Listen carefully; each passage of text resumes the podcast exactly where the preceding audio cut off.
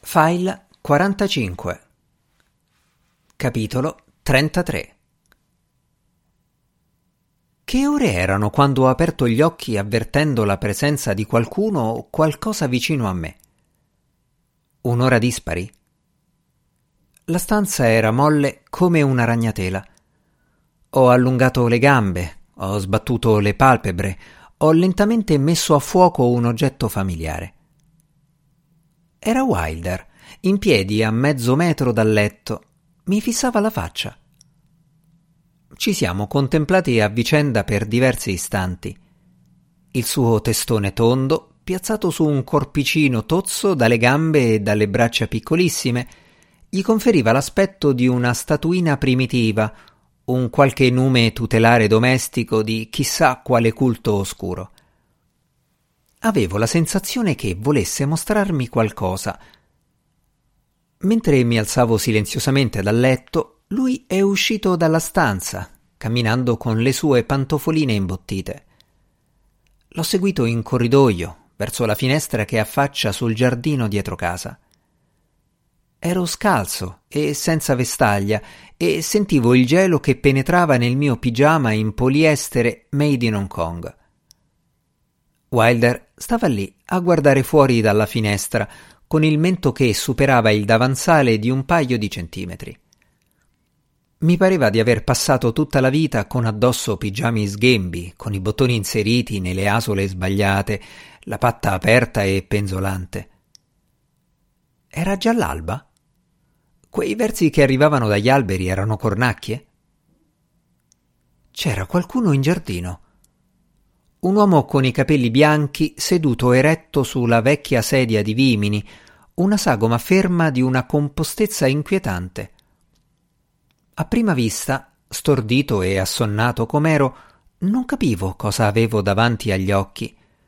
La scena aveva bisogno di un'interpretazione più approfondita di quello che io ero in grado di dare in quel momento. Mi è venuto in mente questo, che quell'uomo fosse stato inserito lì con uno scopo. Poi è entrata in scena la paura, tangibile e sconvolgente, un pugno che mi si stringeva ripetutamente nel mio petto. Chi era questo tizio e cosa stava succedendo? Mi sono accorto che Wilder non era più accanto a me. Sono arrivato sulla soglia della sua stanza appena in tempo per vedere la sua testa che affondava nel cuscino. Quando sono arrivato davanti al letto, lui già dormiva profondamente. Non sapevo cosa fare. Mi sentivo freddo, pallido. Sono tornato faticosamente alla finestra, aggrappandomi a una maniglia, a un corrimano, come a voler ricordare a me stesso la natura e l'essenza delle cose reali. L'uomo era sempre lì, con lo sguardo puntato sulle siepi. L'ho visto di profilo, nella luce incerta, immobile e consapevole. Era vecchio come mi era parso all'inizio, oppure i capelli bianchi erano puramente emblematici, parte della sua forza allegorica. Ecco cos'era, naturalmente.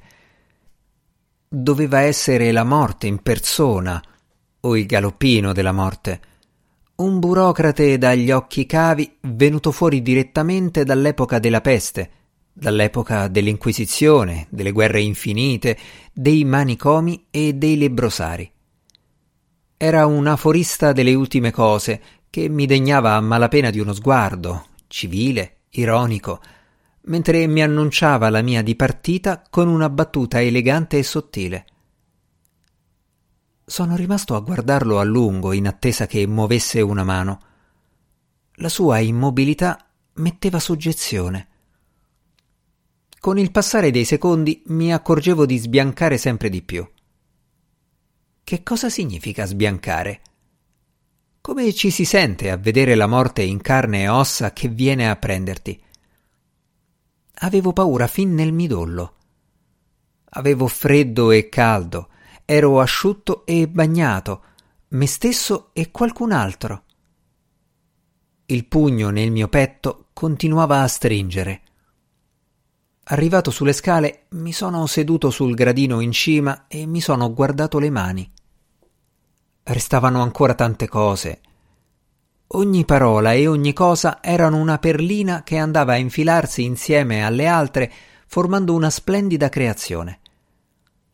Perfino la mia mano, così banale, attraversata da un reticolo espressivo di linee e spirali, un terreno vitale, sarebbe potuta diventare per qualcuno oggetto di studio e di meraviglia per anni.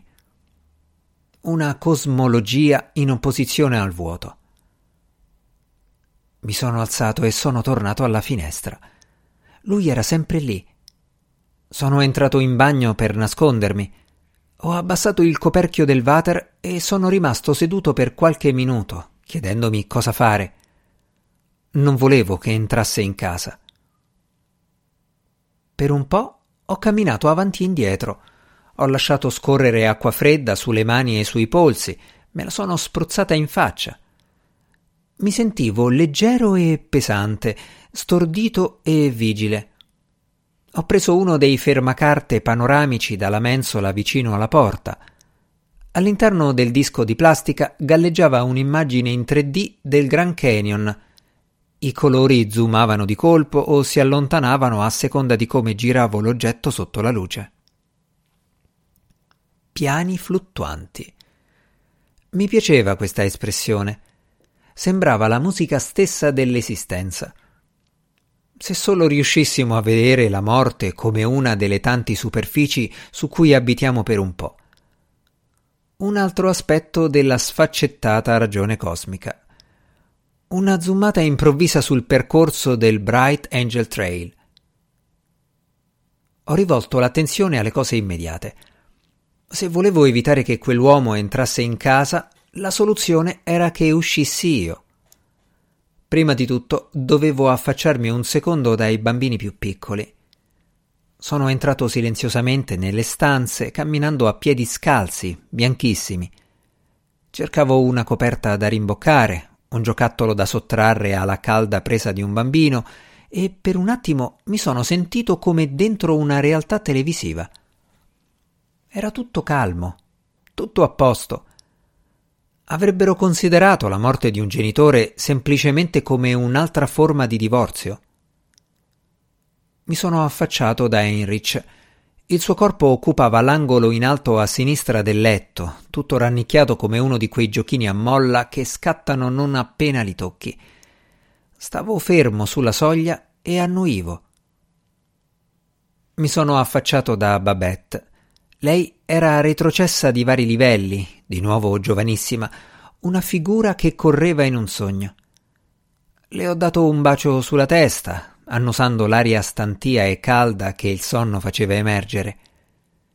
Ho visto la mia copia del Mein Kampf in cima a una pila di libri e riviste. Si è accesa la radio. Sono uscito di corsa dalla stanza, temendo che la voce di un ascoltatore al telefono, il lamento accorato di uno sconosciuto, potesse essere l'ultima cosa che sentivo in questo mondo. Sono sceso in cucina. Ho guardato fuori dalla finestra. Lui era sempre lì, sulla sedia di vimini, sull'erba umida. Ho aperto la porta interna e poi quella esterna. Sono uscito, stringendo il Mein Kampf contro il ventre. Quando la porta esterna si è richiusa rumorosamente, l'uomo ha alzato di scatto la testa e ha disincrociato le gambe. Si è alzato in piedi e si è girato verso di me. Quel senso di immobilità inquietante e invincibile è sparito di colpo. L'aura di consapevolezza, come anche la sensazione di un antichissimo e terribile segreto che emanava da lui. Dalle numinose rovine della prima figura cominciava a emergerne una seconda, che assumeva una forma ben precisa, che andava componendosi nella luce chiara come una serie di movimenti, linee lineamenti, un contorno, una persona vivente le cui caratteristiche fisiche distintive apparivano sempre più familiari via via che, sbigottito, le vedevo prendere vita. Davanti a me non avevo la morte, ma soltanto Vernon Dickey, mio suocero. Mi ero appisolato? ha detto. Cosa ci fai qua fuori? Non volevo svegliarti. Sapevamo che saresti venuto? Non lo sapevo nemmeno io fino a ieri pomeriggio. Ho fatto tutta una tirata. 14 ore al volante. Babette sarà contenta di vederti. Eh, immagino. Siamo entrati in casa. Ho messo la caffettiera sul fornello. Vernon si è seduto al tavolo con addosso la sua giacca di jeans tutta sgualcita, giocherellando con il coperchio di un vecchio zippo. Aveva l'aspetto di un donnaiolo in caduta libera.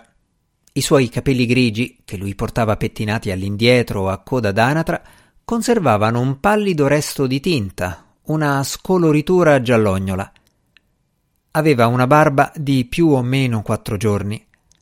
La sua tosse cronica si era arricchita di una sfumatura ruvida, un elemento di responsabilità. Babette, più che dello stato di salute di suo padre, si preoccupava del godimento sardonico che lui traeva dai suoi stessi spasmi e dagli accessi di tosse, come se quei versi terribili avessero qualcosa di fatalmente attraente. Portava il suo solito cinturone con l'immagine di un longhorn texano sulla fibbia.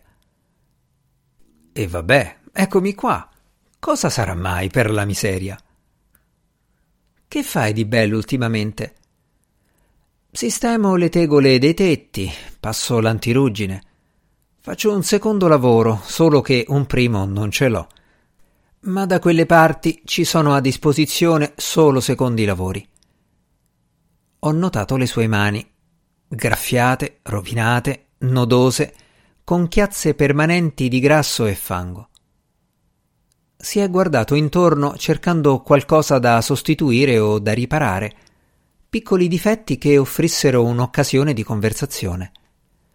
Parlare di guarnizioni e rondelle, di cementare, calafatare e stuccare lo metteva in una posizione di vantaggio. A volte era come se mi tendesse agguati brandendo parole tipo trapano a cricchetto e seghetto a telaio. La mia scarsa dimestichezza con queste cose per lui era solo un sintomo di una più profonda incompetenza o stupidità. Erano cose che servivano per costruire il mondo non conoscerle o disinteressarsene era per lui un tradimento di principi fondamentali, un tradimento nei confronti del proprio sesso, della propria specie. Cosa c'è di più inutile di un uomo che non è in grado di riparare un rubinetto che perde? Un essere intrinsecamente superfluo, sordo al richiamo della storia e ai messaggi dei suoi stessi geni? Non ero sicuro di dissentire con lui su questo. L'altro giorno dicevo a Babette: Tuo padre sembra tutto tranne un vedovo. E lei cosa ha risposto? Secondo lei tu rappresenti un pericolo per te stesso. Prima o poi si addormenterà con la sigaretta in mano e morirà in un letto in fiamme con una donna scomparsa al suo fianco. Una persona ufficialmente scomparsa. Una povera donna perduta, non identificata, pluridivorziata.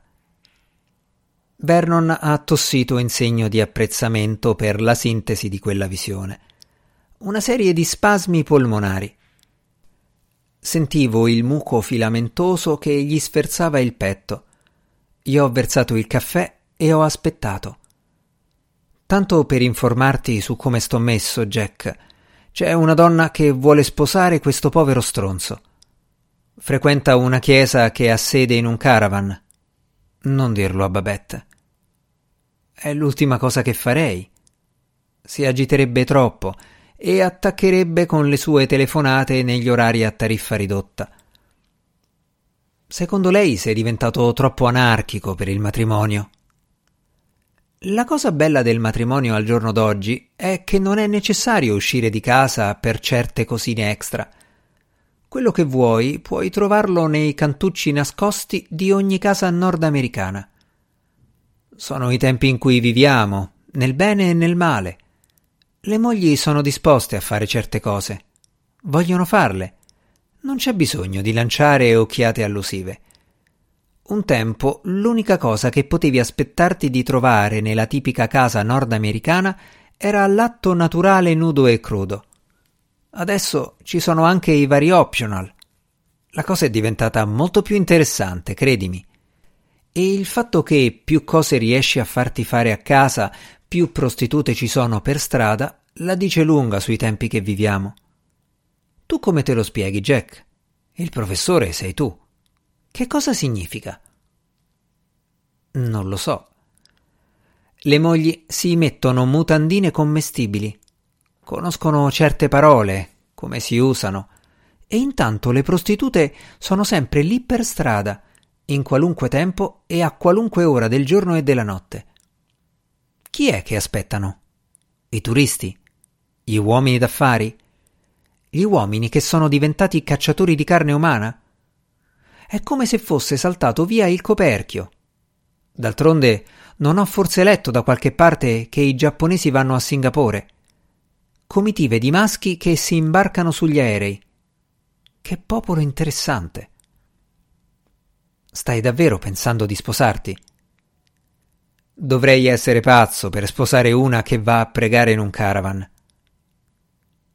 Si capiva che Vernon era un tipo astuto e che era dotato di un'intelligenza imperturbabile ma sveglia e indagatrice, una furbizia che attendeva l'occasione ghiotta su cui avventarsi. Era proprio questo a rendere nervosa Babette. Aveva visto suo padre avvicinarsi a delle donne in posti pubblici per rivolgere loro domande indelicate con quella sua faccia furbetta e impassibile.